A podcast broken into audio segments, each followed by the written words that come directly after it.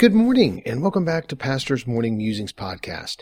Pastor Jeff here with you this morning and today we're going to be in the book of Lamentations. Lamentations chapter number 3 beginning in verse number 31. For the Lord will not cast off forever. But though he cause grief, yet will he have compassion according to the multitude of his mercies. For he doth not afflict willingly, nor grieve the children of men. To crush under his feet all the prisoners of the earth to turn aside the right of a man before the face of the Most High, to subvert a man in his cause, the Lord approveth not. We think of Jeremiah, the writer of Lamentations, as the weeping prophet. He wept over the message he was commanded to give to God's people, because the message was one of impending captivity because of their sin. Jeremiah begged and begged God's people to repent, but they refused. In fact, they afflicted Jeremiah for his message. Jeremiah did not live an easy life as a prophet of God. It was rough a lot of the time. But he still did as he was commanded by God.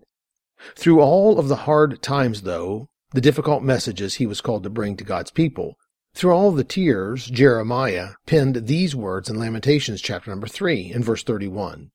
The Lord will not cast off forever. Jeremiah had written about the compassion of God and his mercies. Jeremiah knew that even in the midst of tribulation, God would not cast off forever. As I was reading through this passage of Scripture this morning, it was verse 33 that made me stop and muse.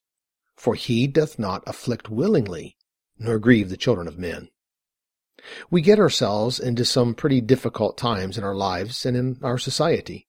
We often forget about the law of sowing and reaping and that we will always reap what we sow. This is not just for Christianity but for all of God's creation. There is cause and effect. The sorrow we go through so often is because of the seed we or our society has sown. And the affliction we so often face is not because God is looking to trample man under his feet, as Jeremiah said in verse number 34. God is not the big meanie up in the sky just waiting for the opportunity to afflict mankind. Does affliction come? Well, it sure does. But Jeremiah said, not willingly by God. Does it come from God? Oh, yes, you better believe it does, but not willingly. God is long suffering, not willing that any should perish. He is merciful and gracious, not desirous to afflict mankind. But God is for sure just, and in his justice there is always an effect to every cause. When man decides to live contrary to God's natural creation, there is an effect to the cause, and man is afflicted. When man decides to take and meddle with the virus to see if they can get it to mutate, and it gets out into the populace of society, there is an effect to that cause. And man is afflicted. Because God was trying to bring it down onto the sons of men? No. God does not willingly afflict mankind.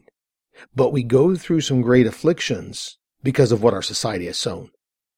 God is a great God, a loving God, and a merciful God. And I love what Jeremiah stated in verse 31.